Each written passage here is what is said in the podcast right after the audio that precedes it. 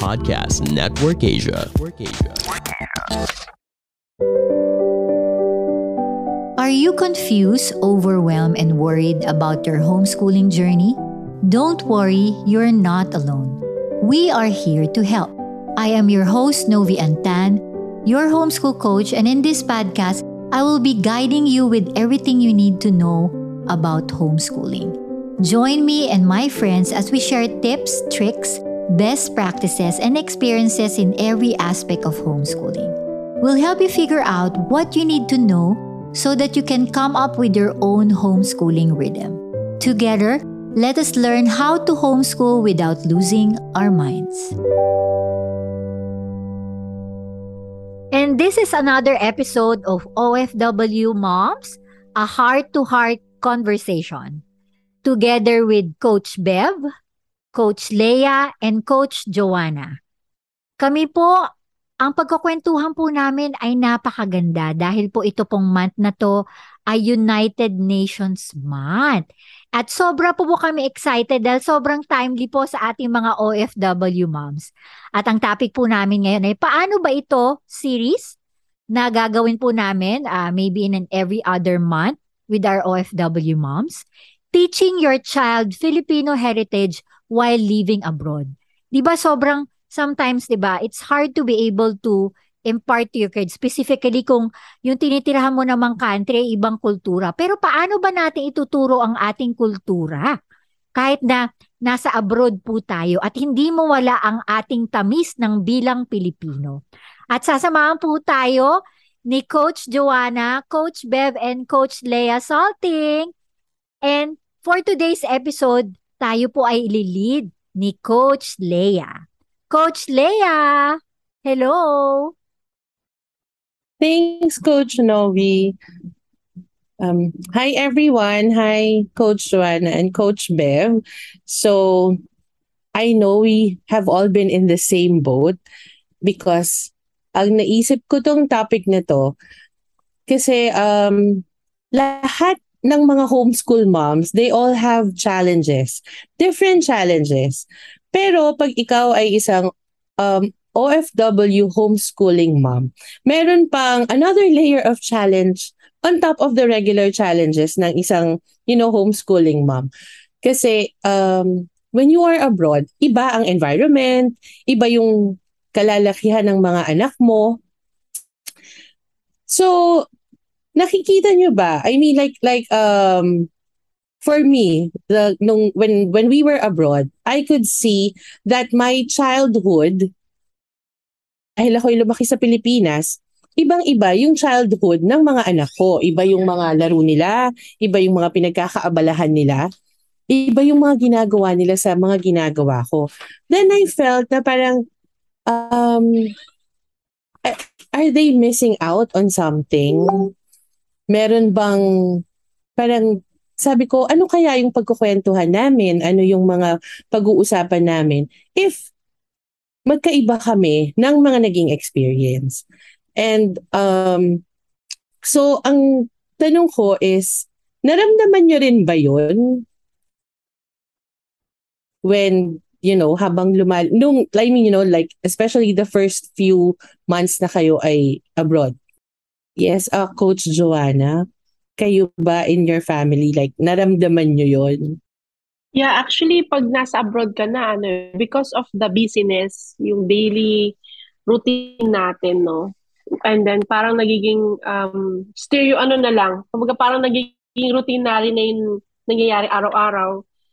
Minsan kapag hindi ka nakakakita ng kapwa Pilipino, makakalimutan mo Pilipino ka din eh. Kasi 'di ba, you get to you know, you get to stick to their culture, you get to stick to their routine, and yung mga rituals din nila, no, we have to observe their, syempre nasa Muslim country tayo, so mas madalas natin narinig yung mga rituals nila.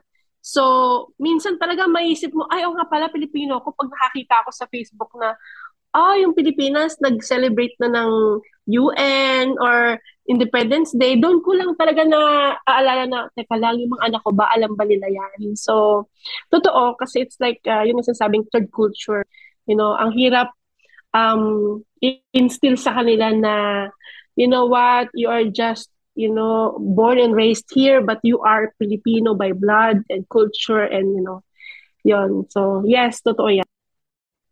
Yes, ang laki kasi talaga pag yung influence mo is iba. Di ba pag nasa ibang lugar ka, syempre iba yung pagkain, iba yung practices. So yun yung nakakasanayan ng bata. Pero ikaw naman, iba din sa'yo. So doon, doon, I think doon nagkakaroon nga nung, um, I don't know if it's called the dilemma, but then instead of like the the culture from the foreign country and then our own culture, nagmi-mix siya, nagkakaroon ng, nga ng third culture, which is a to- totally different thing sa dalawa. How about you, Coach Bev? Ano naman ang naging experience mo? Yeah, for for me, for our family, I think yes in a way somehow kasi uh, I felt that way na oh paano na yun kasi not every day, 'di ba? They're exposed to the Filipino uh, way of living. Ang mod ang model lang nila is yung family namin. They they're they're not exposed to other families talaga na like in the Philippines pag lumabas sila makikita nila yung you know, yung mga mga kalaro nila. That's that's how how how it is in the Philippines no. But it's different here. So somehow merong ganong uh, concern how are you going to pass the ano the uh, tawag, ano ba tawag doon heritage culture ng uh, Pilipino yun po sa Yes, parang napaka-importante niya because um, parang doon nagkakaroon tayo ng, you know, like sense of identity.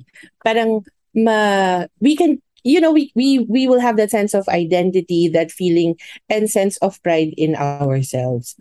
And also, um, so ngayon, you know, like we we realize that it is important for us to um teach or like uh f- make our children familiar with our own heritage. Ano ba yung mga like first steps, mga initial na pwede nating gawin para you know, para mapakilala natin sa kanila yung kultura natin while we are living abroad. I mean, of course, there's uh, speaking the native language. But other than that, kasi minsan, oo, nag-uusap nga tayo sa sarili nating lengguwahe, pero yung manner of of pagsasalita natin or yung, you know, like the way we speak, meron pa ring impluensya ng um, kung asan tayo. So, ano pa kaya yung ibang mga, you know, like conscious steps or efforts na pwede nating gawin? Or, yun, pwede nating gawin. Um, sa akin, uh, una-una talaga is yung paggamit ng ate. Ate and kuya. Number one talaga yun na hindi nawawala. Kasi yun yung identity talaga natin na kahit nasa labas tayo, we, we, kahit nga hindi ibang ano, hindi rin Pilipino eh, sometimes we tend to, you know, pay the respect na ate, kuya, like that. So yung sa mga anak ko, isa yun eh, sa respect yun. Tapos so, pangalawa yung pagmamano. Yeah, Coach Joanna, parang iba yung feel, iba yung um, dating sa pandinig, pagka nag-ate ka, um, at kasi di ba in, sa abroad, parang they just call each other by the first names, or Oo. yun, yun sa akin parang yun yung also one of the things that I want to maintain with the kids. Tsaka yung Ala- po at opo. Alam mo din ba ate, ano, uh, Miss, uh, no, ano, not Miss Novi and uh, Mami Leia, alam mo ba nung nagpunta ako ng abroad, mas parang nagustuhan kong tawagin akong nanay sobrang, alam mo yung pag nasa Pinas, parang, di ba parang, ah, nanay, parang hindi siya, ano, no, hindi siya, hindi siya matunog sa Pinas eh. Parang mas gusto natin, mommy, pop, o ganun. Pero nung nandito ako, parang gusto kong ibahin na, anak, teka lang, parang gusto mo ba akong tawagin nanay? Kasi iba eh, mas feel yung warmness, mas feel yung close-knit yes. pag nanay at tatay. So ngayon talaga, kung, kung I will be having a chance to reset ititrain ko yung mga anak ko. Doon ngayon, actually, alam na nila eh, kapag they want something, nanay, alam mo yung they are very trying to, hard to speak Filipino language. And then, nanay, uh, can you buy me, ano, pero nanay yung ano. So, yun yung ano, parang, parang feeling ko, um, hindi lang siya pagiging Pilipino eh. Mas parang, mas close talaga. Yun yung number one na nakikita ko talaga, yung close family ties is nasa Pilipino, sa dugo natin. Yan. Yes. Iba, iba sa pandinig. Iba sa pandinig yung um yung ginagamit natin yun nga yung um, words used for respect like yung ate, kuya, yung po at opo. Pag narinig mo, um, ma masarap sa pakiramdam. So, yun. Uh, I think that's, you know, yeah, that's like a first step. So, yun naman, um, Coach Bev, ano naman yung ginawa mo? Yung mga parang simpleng mga ano lang, simpleng mga ginawa mo para to you know, to, to show your children na andito nga tayo sa ibang bansa, pero Pilipino pa rin kayo. Mm, yun. Before that, Miss ano, Leia, gusto ko din sabihin na I, I admire yung mga friends ko. Meron ganun, Joanna, yung talagang they practice yung nanay and tatay. Sobrang nakakabilib lang. Pag narin, wow. Yun, maganda yun, no, yung na-mention mo. But for me naman, siguro uh, conscious step na para maging aware sila sa heritage. Of course, kailangan manggaling yan. Ma- manggaling talaga yan sa atin. Mauna sa atin, ma-practice at home, no? Kailangan nila marinig kasi po, um, if they're not exposed to that, hindi din, hindi nila talaga malalaman sa amin. Uh, I praise God for my husband. Isa siya number one siyang nagtuturo dun sa uh, blessing of hands, po at opo, yung ganon. So yun yung mga simple, simple way that we practice, that we can practice ano, Filipino heritage sa sa bahay. Kasi actually, pag silang dalawa lang, I just noticed, pag silang dalawa lang, they're speaking English, they're not using it. So kailangan marinig nila sa amin pareho sa sa sa kanit sa tatay nila at saka sa nanay nila na they're using it as well kasi may tendency po talaga na hindi nila ma-apply if they're if they're not exposed to that. Yes, parang ano, kailangan talagang ginagamit natin ang ginagamit. Yun, I mean, before, sabi ko, gusto ko ngang mag, gusto ko mag-abroad because sabi ko, gusto ko talaga masana yung mga anak ko to be very fluent in English. First language nila is English. Pero nang nasa abroad na ako, hinahanap-hanap ko. I was telling my husband, parang ayoko na makipag-usap sa ng English. Gusto ko nang makipag-usap sa... Kasi minsan parang na-feel ko, parang nag-English na rin yung, yung sa isip ko. Sabi ko, parang namimiss ko magsalita ng Tagalog. Namimiss kong may kausap in Tagalog. So, nakakatuwa rin naman because like I think anywhere abroad um yung mga Pilipino parang palagi tayong 'di ba may salo-salo. I think that's one of the um beauty of um having a lot of Filipinos abroad. Parang yung mga anak ko nakikita pa rin nila yung um yung way of life ng Pilipino. Kasi meron ding mga ibang pamilya kasama nila yung lola kasama nila yung lolo. And then we come together. And doon parang yung mga sandali lang na mga oras, pero you can really feel na Pilipino ka. Isa namang tanong ko, uh, alam ko na, you know, like, uh, because of the influence ng kung asan tayo, syempre, mai, uh, mai, meron ding mga, talagang makukuha yung mga bata na um, ugali or um, or influence na galing sa kung kung saan kayo nakatira. But um, kung meron I think, you know, like, I, I mean, aside from the use of the language, ano yung isang pinaka-importante about our culture na sa tingin ninyo, kailangan um, na talagang i-instill nyo sa kanila? If you have, you know, like, only one thing from, uh, from the Filipino culture to instill in them, what would it be and bakit? Uh, for me, having my grade 8 now. So, eh, we're started to discuss already the pagpapamilya, you know, growing up, you know, sex education, meeting other opposite sex, ganon. Lagi ko sinasabi sa kanya na we have to take pride of being a Filipino is sa Pilipinas, walang divorce.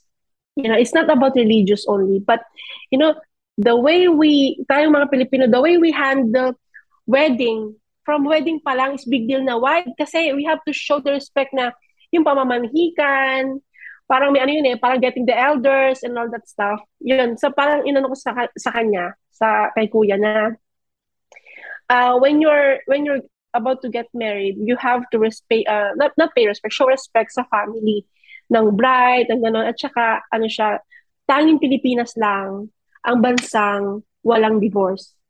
So if God, you know, will permit or, you know, na i-keep yun sa atin, yung sanctity of marriage, na Pilipino lang may ganon. One of our greatest joy in life comes from relationship. In the same way, our greatest pain in life comes from relationships. In BW Podcast, we are finding solutions sa mga problems like ano nga ba ang status ng relationship nyo? Paano mag-move on kahit di naging kayo? Waiting takes time but what if you're nearing 30s na? Signs of toxic relationships. Anong mga types of guys na dapat mong iwasan? How will you know if he's the right one? Hindi yung pasweet lang. And how to kilig responsibly. So if you're into smart and healthy relationships, listen now to Boiling Waters PH Podcast on Spotify. Tatampanin ka ng katotohanan. And yun nga, um, ano pa ba? Yun, bukod sa ano, sa mga dishes natin, Kasi ano kami eh, Yes. ano kami ah, kitchen ano kami, kitchen person kami. Now, talagang nakalagay ngayon sa kanyang schedule niya talaga is one one Filipino dish per week. Kailangan niya matutulong. Siyempre, unang-una ang staple natin, adobo. Sabi ko, no Filipino. Walang Pilipino ang hindi marunong magluto ng adobo. Lahat ng Pinoy, yan yung ano eh, parang initiation. Pilipino ka? Do you know how to cook adobo? so yun talaga yung ano. So he knows, he knows, and he, he, he can compare. Ano ba kaiba ng adobo sa humba, sa, alam mo yung kahit laurel lang yung pagkakaiba. So, yun yun. And nakakatuwa lang, even, even, you know, before, nung mga bata pa sila, lagi may dalawang klaseng ketchup sa, sa ano namin, sa table namin. Isang American ketchup, like the Heinz, you know, the tomato ketchup, at isang banana ketchup. Sa banana ketchup. Yes. At, at ngayon, tumatawid na sila sa banana ketchup and now they are into alamang na. So nakakatuwa. And then now, Mami, what else? What are the the seasons? Like, ano pa yung mga seasoning ng mga Pilipino? So, ito yung aming staple naming usap kapag pinakamakain kami. Ano pa yung pwedeng i-pair sa, ano, sa, adobo, sa adobo? Or ano pa yung pwedeng i-pair sa ganitong ulam? So, yon yung dish na. Kasi, you know, kasi pag Pinoy, pag may Pinoy, may pagkain. Yun yun eh. Yun yung ano sa atin eh. Parang minsan gumagawa na lang tayo ng ano, gumagawa tayo ng okasyon para lang talaga mag-get together, para lang may, may kainin, may, may pagsaluhan. And I think, aside from wedding, is yun nga, yung bonding sa pagkain. Yun yung kapag may Pinoy, may pagkain, at maraming pagkain, hindi pwedeng isa lang. Yun yung for me, for my family. Yes. And you know, so im- important, apart from the, you know, opo and opo, pagiging magalang, importante i-maintain ang pagkain ng Pilipino. So say, kayo, Coach Bev, ano naman ang adobo sa pamilya ninyo? Kasi sa amin, sinigang. Um, yung mga anak ko, hindi pwedeng walang sinigang sa isang linggo. So, kailangan may Yes. sinigang. Sa'yo naman, Coach Bev, ano naman ang favorite Filipino dish nyo? Lahat ng may sabaw. Sinigang, nilaga, ano pa yung isa? Tinola. Tinola, lahat po yun. Tapos lumpia, yun yung ano. Ah, ano lang no, we're blessed here in UAE, no, Joanna, kahit saan ka pumunta, may Filipino, food, store. even in the Yeah, restaurant po. Yes. Yes. Tapos, um, yung mga ano ko po, yun, isa pong challenge sa amin is that I don't get them to try other food. Pag lumalabas kami, gusto nila talaga yung Filipino food lang talaga. So, Filipino, Nice. Filipino po ang pam- pamilya namin. Kahit nandito po kami sa, ano, sa, sa, you know, UAE. And then, another, I think, na kailangan nila din ma, ano, ma, ma, matutunan as, ano, Filipino heritage, yung pagiging family-oriented natin, ng mga Pilipino. Eh, that's one thing that I really love. And, and I noticed about Filipino families after the, I mean, during the pandemic, a lot of our families are investing na in their spiritual life pa yun. So, nakakatuwa lang din na yung makita natin yan sa, sa especially here, no? Nakita natin yan sa Filipino families in UAE. I know, Joanna, you, you've seen that as well. So, yun po, isang, uh, ano, um, a good, ano natin, heritage is that having a strong family uh, connection yun. Tapos kasi at the end of the day, the day family naman talaga ang ano eh, magtutulungan. So yun, it's it's important for uh, for our family na makita nila kung paano tayo as ano as Filipino family. Yan po. Wow, I I, think totally agree with you all, no? Ang ganda-ganda ng kultura ng Pilipina talaga eh, ng Pilipino, no? And um, I was just trying to absorb everything that you were discussing, no? And uh, I parang na-feel guilty ako, Leia, no? Uh, Coach Beb and Joanna. Kasi like, nando kayo sa abroad, pero you are, you know, syempre the challenges of teaching Filipino culture. Pero ako, I just want to be honest. Kaya medyo nagbatin ako ng konti dahil sa totoo lang, yun ang una-una kong pagkakamali. Hindi ko tinuro talaga yung lingwahe ng Pilipino. And talagang English speaking yung mga anak ko. And then yung culture, one of the things that I realized na hindi dapat mawala sa atin, which I know, no, when when I visit Abu Dhabi, syempre hindi ko pa kilala nun si Joanna and hindi pa ako nakapunta ng Sharjah, no. As in, hindi ko pa kilala. Pero I really felt the hospitality, no? Yung pagiging um yung alam mo very engaging, no? Pag nagtanong ka sa Pilipino, nawawala ka. Nare- na-realize ko 'yun pag nasa mall ka, hoy nagtatanong ka, talagang tutulungan ka nila to the highest level. Na yun sobra kong na-appreciate na kahit sa ang mundo, I think kahit kahit di sa Middle East, kahit na nasa States ako or pumunta kami ng Europe, pag may nakausap kang Pilipino, they will try your, they will try their best to give you directions. They give you, alam mo kung saan, saan pwedeng kumain na masarap, or yung ganong maliliit na bagay. And I really appreciate that. Dahil talagang, um, Siyempre, ang hirap naman magtanong kung, kaya ako tinitingnan ko, mukhang Pilipino to ah. mukhang Pilipino. Ito nasa outside perspective. I know I'm not an OFW, pero that's what I really love, na hindi nawawala sa isang Pilipino. No? Na kahit medyo mahirap, no, alangan, you, you, you try to, en- we try to engage, we try to help one another. And that is something that, hopefully, no, even, lalo na pag dito ka sa Pilipinas, di ba, pag piyesta nga, susuyurin mo lahat ng bahay kahit di ka kamag-anak.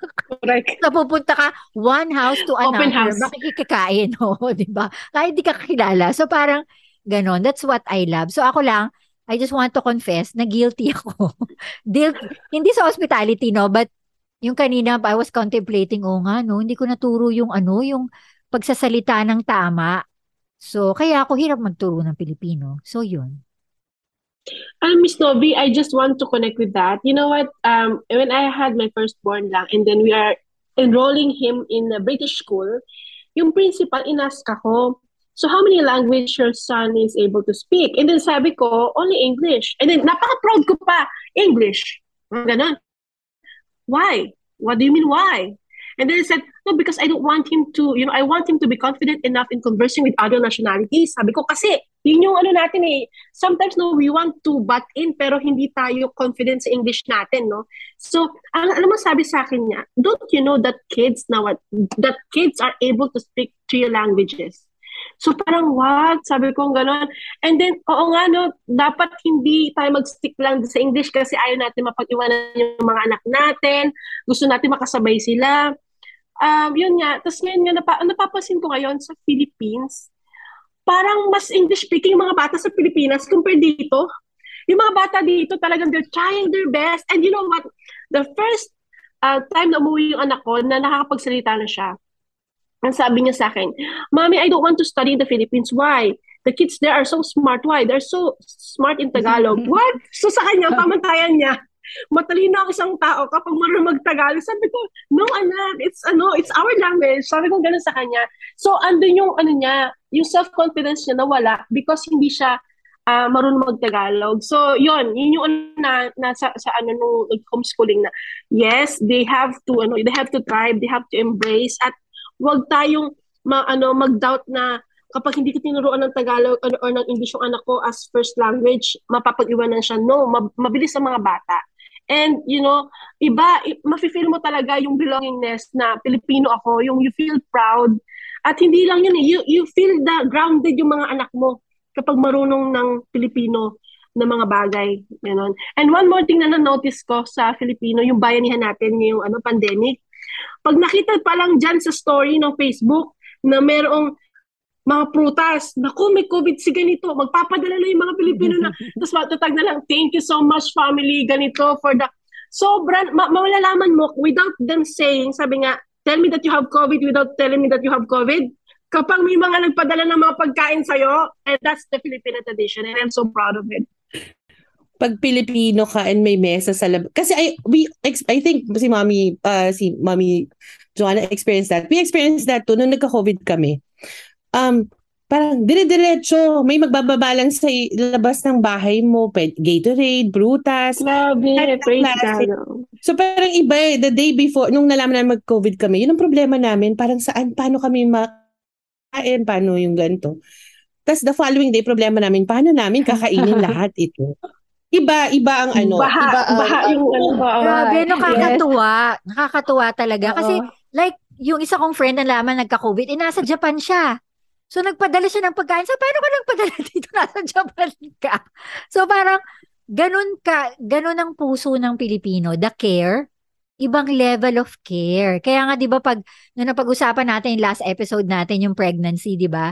Sometimes, we we think about na sana mga anak talaga sa sarili mong country which is Pilipinas kasi iba talaga yung care na ginagawa 'di ba after mo mga anak and that's why I'm so excited with this topic kasi sometimes di natin na-appreciate yun na we have that na our kids should see that. We should show that to them na na it, it's a beautiful thing.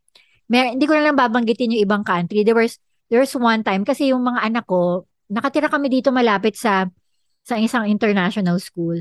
And then sinasabi niya na she visited one of a one country na pumasok siya sa isang ano, sa isang sa isang uh, pamilya ng isang country ito. Tapos di siya pinakain. Di siya pinakain. As in totally. Kasi hindi daw nag-inform na kakain. Kailangan daw sabihin na kakain. sabi ko, sabi ko talaga, eh, syempre parang galing ka sa Pilipinas, tapos pupunta ka sa ibang bansa, di ba parang naturally, pero hindi daw. Kaya hanggang sa gabi, hindi siya pinakain. Kaya pag uwi niya na lang siya kumain. So parang, wow, So, kultura talaga nila daw pala yun. Yeah. Eh, hindi ka, It's not the attitude itself, yung culture. Kasi, I think now na nabanggit mo yon Coach Novi, parang that will lead me to my next um, question. Kasi 'di ba, pag nasa abroad, iba-iba nga yung kultura. Although na, na medyo nasagot na rin ni, ni Coach Juan na to. Iba-iba nga yung kultura. So paano ang gagawin natin if there's a conflict between a Filipino belief or custom as against a foreign one. So how do you address it? Like yun, sa example ni Coach Juana, yung you know, yung pagiging, yung strength of faith natin, wala, walang divorce, hindi tayo naniniwala doon. Although, sa ibang bansa, you know, it's very well accepted na may pangalawang asawa, pangatlong asawa. So, And also yan, yung, yung, yung nga pagbibisita. Kasi tayo pag nagbisita, masaya tayo any time of the day or night pag binisita ka. Iba yung dating sa'yo, ba? Kahit ano yung nasa bahay mo, i-offer mo. Parang nagpapanik pa tayo eh. Pag may dumating unannounced or announced, nagpapanik pa tayo na parang, oh, anong papakain ko? Anong ibibigay ko? You want coffee, water? So how do we reconcile that? Kasi for them, like for example, that is just normal. Pero sa atin parang hindi maganda, parang impolite ka. Meron na bang mga ganong kayong experiences? So, and nakita ng mga bata or yung mga bata ganun yung mga sa ibang bahay. So, pa, ano yung ano? Uh, paano natin i-address? Coach Bev? Yeah.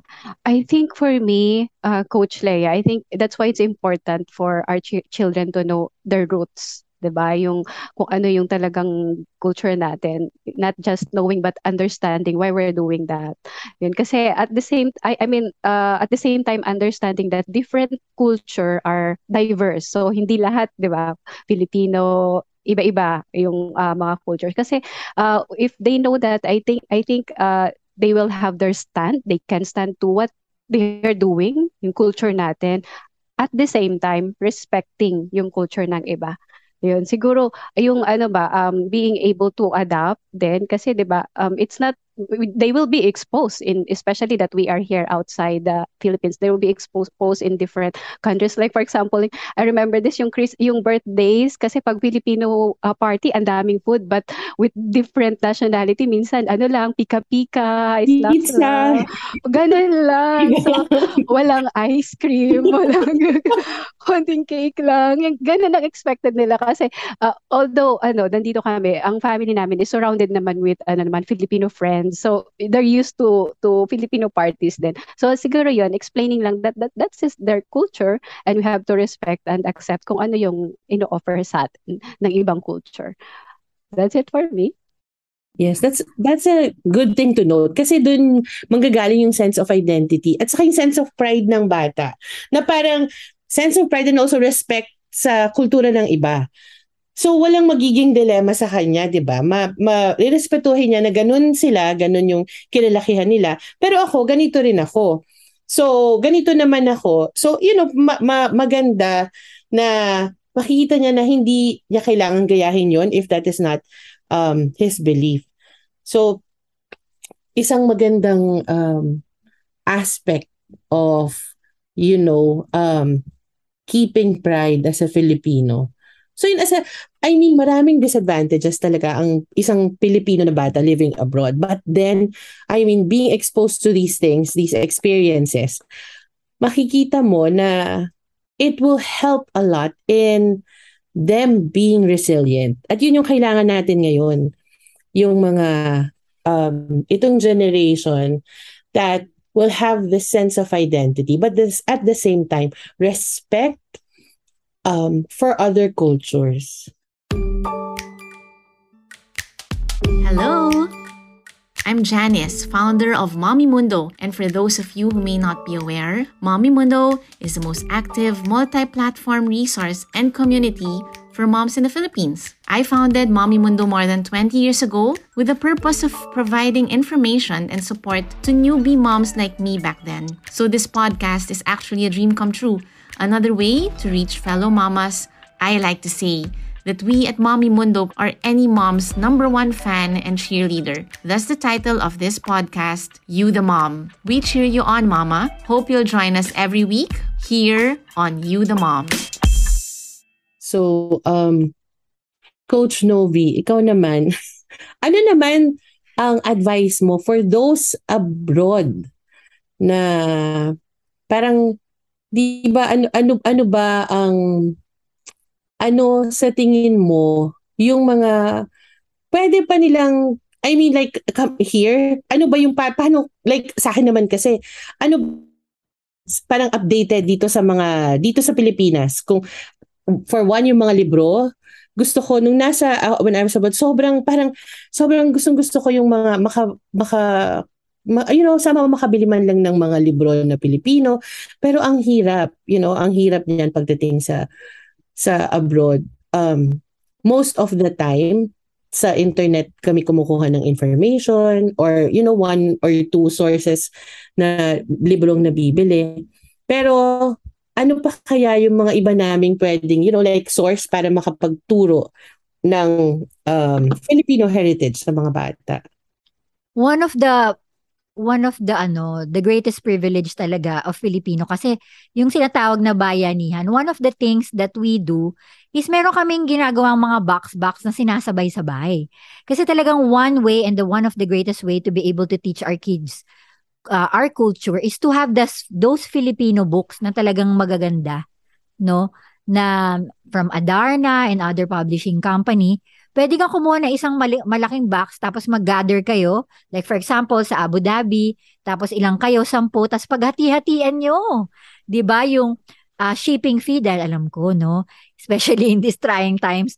Minsan so talagang, ang mahal-mahal ng shipping fee, di ba? Pero pwede nyo, kahit kung hindi kayo, kung hindi kayo sampu, mga 20 kayo na magagather sa isang malaking ba- balikbayan box. I'm not sure if you have done that uh, uh, Bev or Leia or Joanna, na ilalagay nyo lang doon yung mga, alam yung books na, uh, Filipino books na pwede nating, uh, kumbaga, mapadala sa whatever country that you think na pwede kayong mag-gather as a community, na pwede kayong magtulungan na doon makukuha nyo na yung mga libro na mga gusto nyo.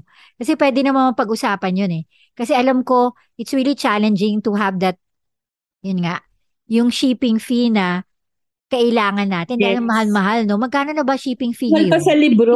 Oo, magkano na? So, pwede nating sabihin dito sa podcast. Meron ba kayong alam magkano na ngayon? Well, I mean like from my side, ng, yung isang balikbayan box, well, iba naman kasi talaga yung presyo sa Bahamas. Um, I paid 220 from US yun ha. Tapos meron pang, I think 100 plus Bahamas to US. So parang 300. Ang isang balikbayan box pa lang. Parang minsan pakiramdam ko, mas mahal pa yung ano, shipping fee. Sa libro, no? O, kaya kailangan talaga doon makikita sa Pilipino na paghati-hatian yung isang malaking balikbayan box. Siyempre, um, mas makakaalwan ng konti, eh, no? Pero syempre, kung ikaw yung madaming in order, mahirap yun. Kaya siguro, i-chap-chap. One of the things that I realize, you have to plan ahead. Kung ano yung gagamitin mo the next year, paplanuhin mo na yun sa isang box together with some homeschool families. I'm not sure, Joanna, Leia, and uh, Bev, you have a homeschool community there in your area, di ba? So kung meron kayong co-op Yes. group, pwede niyong gamitin yan to be able to help one another. One of the things that, that I also, like, I think Joanna is also doing that, yung magkakaroon ng reading, Leia, pwedeng ganun, Filipino reading na live. Filipino sa Charlotte Yeah, Mason, pwede mong gawin yun Yes.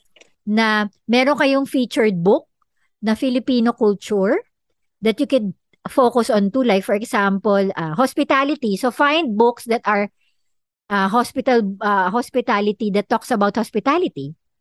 Okay, tapos yun ang gagawin nyo kahit nasa ibang bansa ka tapos nag-read aloud for example si Leia or one of your kids can do some read aloud or a book club that you can do no? That you can do as well as a group or as a community pwede nyo gawin yun. At least masisavor nyo rin yun na pwede nyo gawin online. Yun yung isa sa mga pwede nyo gawin. Kasi syempre um iba-iba tayo ng method but reading talaga is one of the best tool that God has given to us.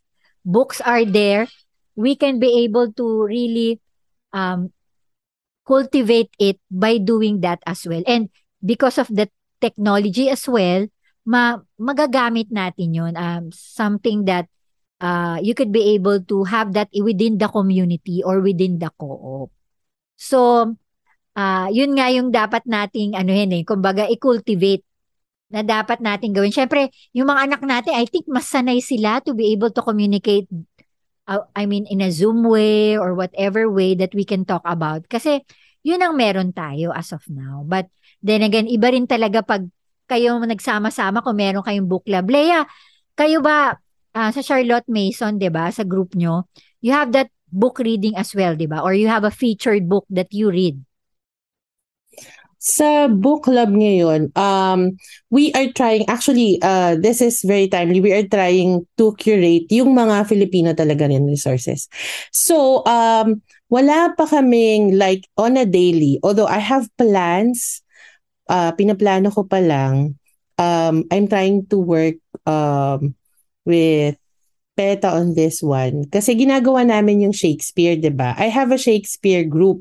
Marami we do plays, uh, we read plays through Zoom, but I have plans of starting Batang Rizal. Ito yung um ito naman is itong itong dula na Pilipino.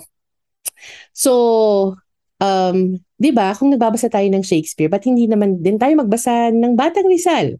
Tama. Because napaka I mean, but can I use this ano to platform to somehow promote because the group Charlotte Ma- Charlotte Mason Authentic um uh meron because PETA is showing um Batang Rizal live sa December 2 and November 26 if if I am correct. And also they have online streaming. So kung meron man po sa inyo, like those abroad na gustong manood ng Batang Rizal, or if you know you can gather together, like yung mga fellow homeschoolers niyo na magkakalapit, baka gusto niyo manood ng sabay-sabay, you can, um, I, I will give, ano, Mommy Joanna and Mommy Bev, ano to, online streaming tickets. Yun, para wow. ano, para... Wow! O, take note yan, naka-record. Salamat! Naka-record Thank yan. you for your generosity. Ma'am Leia. Nakakatuwa. I mean, my my kids, they're not, hindi pa sila well-versed talaga sa Filipino. Although, ang bilis ng progress nila sa pag-intindi. Yung mga pinag-uusapan dun sa Batang Rizal, if they weren't exposed to the Filipino language, hindi nila ma-appreciate. But then since na-expose na sila, natatawa sila, natatawa sila, and then they realize, oh, binasa namin to, tas ganito pala yung bat, si, si Rizal, nung bata siya.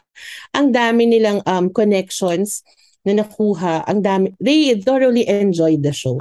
So yan, for ano, Mommy Bev and Mommy Joanna, I'll give you online streaming tickets. Tas sana po yun sa mga makikinig, baka gusto nyo pong um, uh, the PETA is offering a discount through Charlotte Mason Authentic if you want to watch it live on November 26 or December 2. Can I, I will send you um, Coach Novi the flyer para andun yung mga dates. Yes, and So, we are going to also include the description in this podcast as well para alam nyo yung link na pwede nyong punan so that you can be able to contact also Leia Salting. Ayan. Okay. Maraming maraming salamat. So, next year din, hindi ko pa nas- nasasabi sa inyo, pero we are also planning for also OFW, but I'm, I'm, I'm thinking that we could have like a um, extemporaneous parang, um, ah, parang tula. Pero OFW lang. Pero tula siya or like uh, spoken words through online. Uh, but this one is gonna be um uh, headed by Pag-asa sa Pagbasa. As you can see, 'di ba, yung yung grupo namin sa may Pag-asa sa Pagbasa, we give books and uh, free books to all those families who doesn't have any um opportunity to be able to buy books. So what we do, we do some certain activities and then we give them free books. And parang second year na namin ngayon, nagkaroon kami ng parang spoken words. Pero ito yung mga bata na or mga families na very indigent sila. Pero we encourage them to make a uh, spoken words or uh, mga speech nila tungkol sa isang topic. And then we give prizes and we give some um, educational resources to be able to help them out as well. Pero ngayon parang naisip namin next year, we can be able to also uh, encourage OFW families. Okay. Do you think that will work for us as well? Yes. Oo. Para Yes. makasama Kailan- naman din. Kailan yan, Coach Novi? Para Ah, ano, next mas year pa yan. Sa July pa naman yan. mga anak ko. Yes. sa oo. tag- para, So ready maganda, na. Yes, maganda po ang mga OFW kids, okay? We're gonna give you the team soon. Uh, we're just planning how to go about with this. And then, ito talagang solely focus sa mga OFW. Pero per, kahit di OFW, pwede, pwede rin namang sumama on that end. Pero, syempre, uh, we're gonna prioritize them. Yan. So, ang daming ways for us to be able to really um, teach the culture, no? And ang maganda lang talaga is magtulungan tayo. Okay, Leia? Yes. I mean, in, in very simple ways, pala talaga, madali nating maituturo o mapapakita sa bata yung kultura natin. Um, isang ano siya eh, akala natin na parang tayo lang yung may gusto na matuto sila o malaman nila yung kultura natin. But what we do not know, it's also the kids. You know, parang gusto nila, I mean, they are very um, receptive. At saka gustong-gusto nila nilang malaman yung kultura natin. Bakit? Kasi that is part of who their parents are. Gusto nilang malaman kung sino tayo, kung ano yung pinagsimulan natin, kung ano kung saan din sila nanggaling. I mean, um ito I was uh parang the past few weeks my daughter and I, si Zizi, we were reading The Joy Luck Club. It's a book by Amy Tan. It's a very beautiful book about immigrant um Chinese women.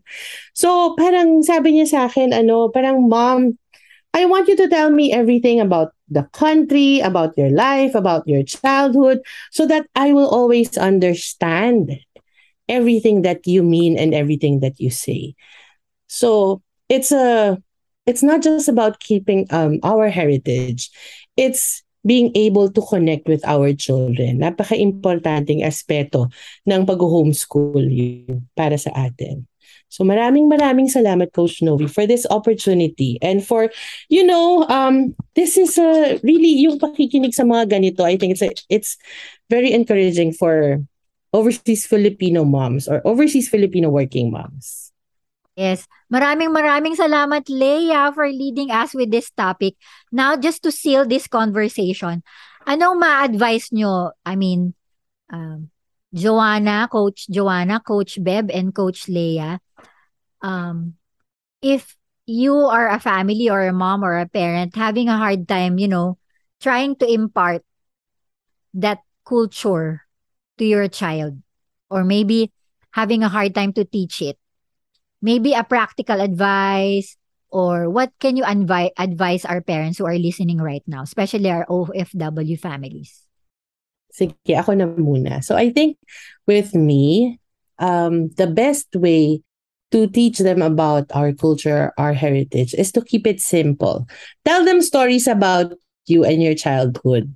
Tell, you know, yung kung ano yung ginagawa mo noon. It was very, very simple. Parang, like with our experience, parang kinukwento pa namin sa kanila na, yun nga, I mean, I realize, iba yung, iba yung pag, paglaki nila eh.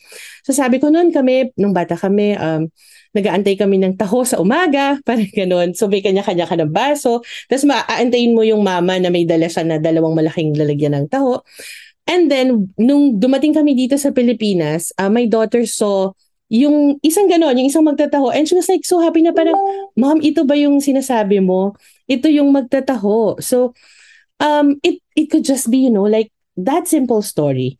But magka magba-branch out yun eh. So I think if limited ang resources or hindi tayo makahanap ng mga bagay na pwede nating um, pakita sa kanila, start simple. Start by, you know, telling stories. Stories ng, ng sa atin, ng sarili natin. I think that will be a good start. Yeah, thank you. Yeah, for me naman, um, yung practical advice is talk it over the table. Pag kumakain lang, simple kumakain lang, yung sabi nga, yung introduce mo yung food ng Pilipino, tapos magkukwento ka nung mula nung bata ka, tapos pagpupunta sa park, ano yung patintero, oh, anak, today yung wala kang anak, hindi siya sobrang formal, not too formal. Ito yung patintero. Tapos ito yung luksong baka. So, ano ka na nag so social ano ka na studies ka na, like culture study ka na. Tapos um we always tell them, kahit ano, kapag meron tayong ginawang something, at alam natin na distinct yon sa Filipino, sasabihin natin, anak, this is Filipino way. This is the Filipino culture. Yung, i-highlight natin, for example, sa tatlong activity, alam mo ba anak na this is, with pride, syempre, no? Dapat tayong mga magulang, di ba, sabi Charlotte Mason, we have to be the best mom sa kanila sa ano nila sa harap nila. So kapag kailangan pag Pilipino na pag-uusapan, we have to take pride. Makikita nila sa ating excitement na Pilipino ako, yung nanay ko, proud na Pilipino siya. So, ganun din dapat tayo. We have to, ano, yung kailangan ng energy natin is, mag, ano, high. Tapos, um, yun nga, yung smile, yung smile talaga, simpleng smile, yun yung trademark natin mga Pilipino. Pag pupunta ka sa hospitality, andyan ang Pilipino, frontliner sila, smile. Mga nurses, smile, you know. Yung, yun yung wag nating kakalimutan, mag-smile. Ang Pilipino kasi, kahit nasa gitna ng baha, I was telling my kids, you know, Filipino lang, makikita mo na, na nakalubog sa baha, pag binidyohan mo, nakasmile pa rin. Because that is our heritage. That is our, you know, that is our default sabi nga nila. So, ano, be cheerful at saka, yun lang, um, talk anything under the sun. Kapag Pilipino, ito anak yung sa atin, ito yung sa kanila, we have to love ours, we have to embrace ours, we have to respect theirs. Yun lang. Coach Bev? Yes, thank you, Jo. Coach Joanna and Coach Leia. For me, yung sinabi kanina ni, ni Coach Leia, yung uh, keeping it simple, stories, uh, yun yung nag-work sa amin. Like, uh, catching teaching meant like for example may ginagawa siya ah you know what? When I was your age I I did something like that. Ganito yung ginagawa. Na, napansin ko yun nagwo-work sa parang every kung halimbawa may makakatch ka na ginagawa niya tapos may question siya. So doon ko pinapasok sometimes that work for ano for uh, the two boys. And then also yung uh, being authentic lang din no? Yung living it out sa especially sa ano sa sa sa family talaga. And uh, yung yung yung na-mention din ni Joanna that you should take pride of what you're doing being a Filipino. Yes, uh, I agree with that also Joanna. So that's it. Thank you so much, Coach Bev, Coach Leia, and Coach Joanna. You know, one of the things that I've learned, especially going to different countries, is talagang, like for example, why Singapore, Singapore, Japan is Japan, and South Korea, South Korea, because we can see that they, they really love and proud of their own country no? I mean they're not ashamed no? And i think one of the best things that we could be able to impart our filipino heritage it should start from us parents. We should live it out. We should be a role model na how do we relate with people filipino sa filipino alam mo yon how do we talk to them? Yung mindset alam mo yon yung um how we are proud, we have to live it out. Pero kailangan makita mo na yun ng mga anak natin sa ating pamumuhay para it's easy for them to be able to, ay, yung nanay ko, yung tatay ko, proud maging Pilipino. It's easier for them to be able to adapt dahil nakikita nila yon sa atin.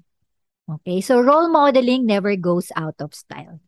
So maraming maraming salamat. Alam ko, ah, iba, nasa iba't iba po kaming lugar ni Coach Bev, Coach Leah, and Coach Joanna. But I just want to honor these women, Oga. Uh, talagang, wow, for how God have, um, you know, nourished them and cultivate their lives and transform their lives. Even if they're in different countries, they were still uphold our Filipino heritage. So mabuhay kayo, you are our heroes. Maraming maraming salamat.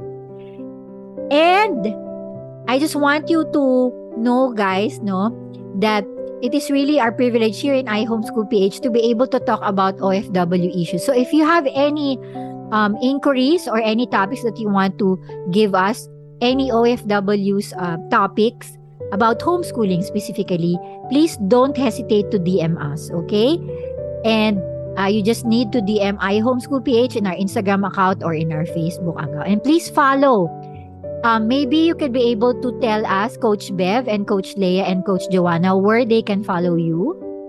And um, yeah, yung specific um, social media accounts nyo. Please follow us uh, on our page, Joyful Homeschooling Without Borders. And sa IG po namin, Joyful Homeschooling. And meron din po tayong group sa Filipino Independent Homeschoolers sa Philippines po and the UAE. So, yun po. Thank you. For me, I don't have a personal uh, social media account, but I have a group, yes, Filipino Homeschoolers in UAE. Thank you.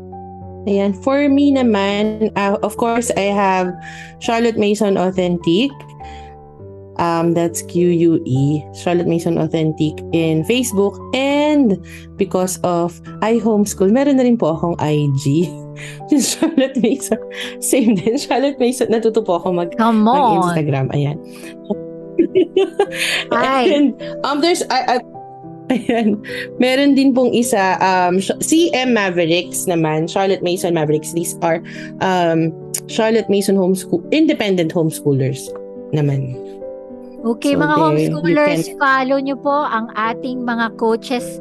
Okay, Coach Bev, Coach Leia, and Coach Joanna. Hindi po kayo magsisisi at ang dami-dami nyo pong matututunan. Maraming maraming salamat sa inyong buhay. Maraming maraming salamat po sa pagpili na makinig sa amin in our second edition of OFW Moms Heart to Heart Conversation. And I just want you to remember that we are always here for you. At lagi po lang nating tatandaan, no? Ako po si Coach Novi. At ako po si Coach Joanna. Ako naman po si Coach Bev. Ako po si Coach Leia. Lagi lang po nating tatandaan, Saan man sulok, ng mundo.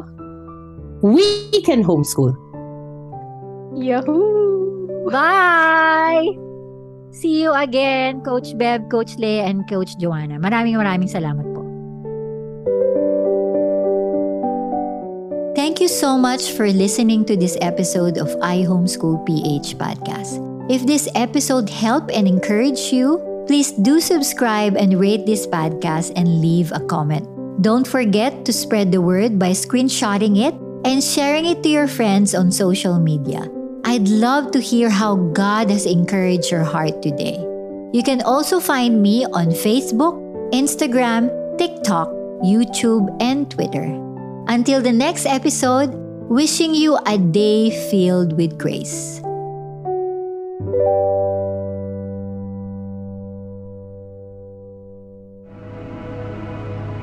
The views and opinions expressed by the podcast creators, hosts, and guests do not necessarily reflect the official policy and position of Podcast Network Asia, the hosts of the program, or other programs of the network.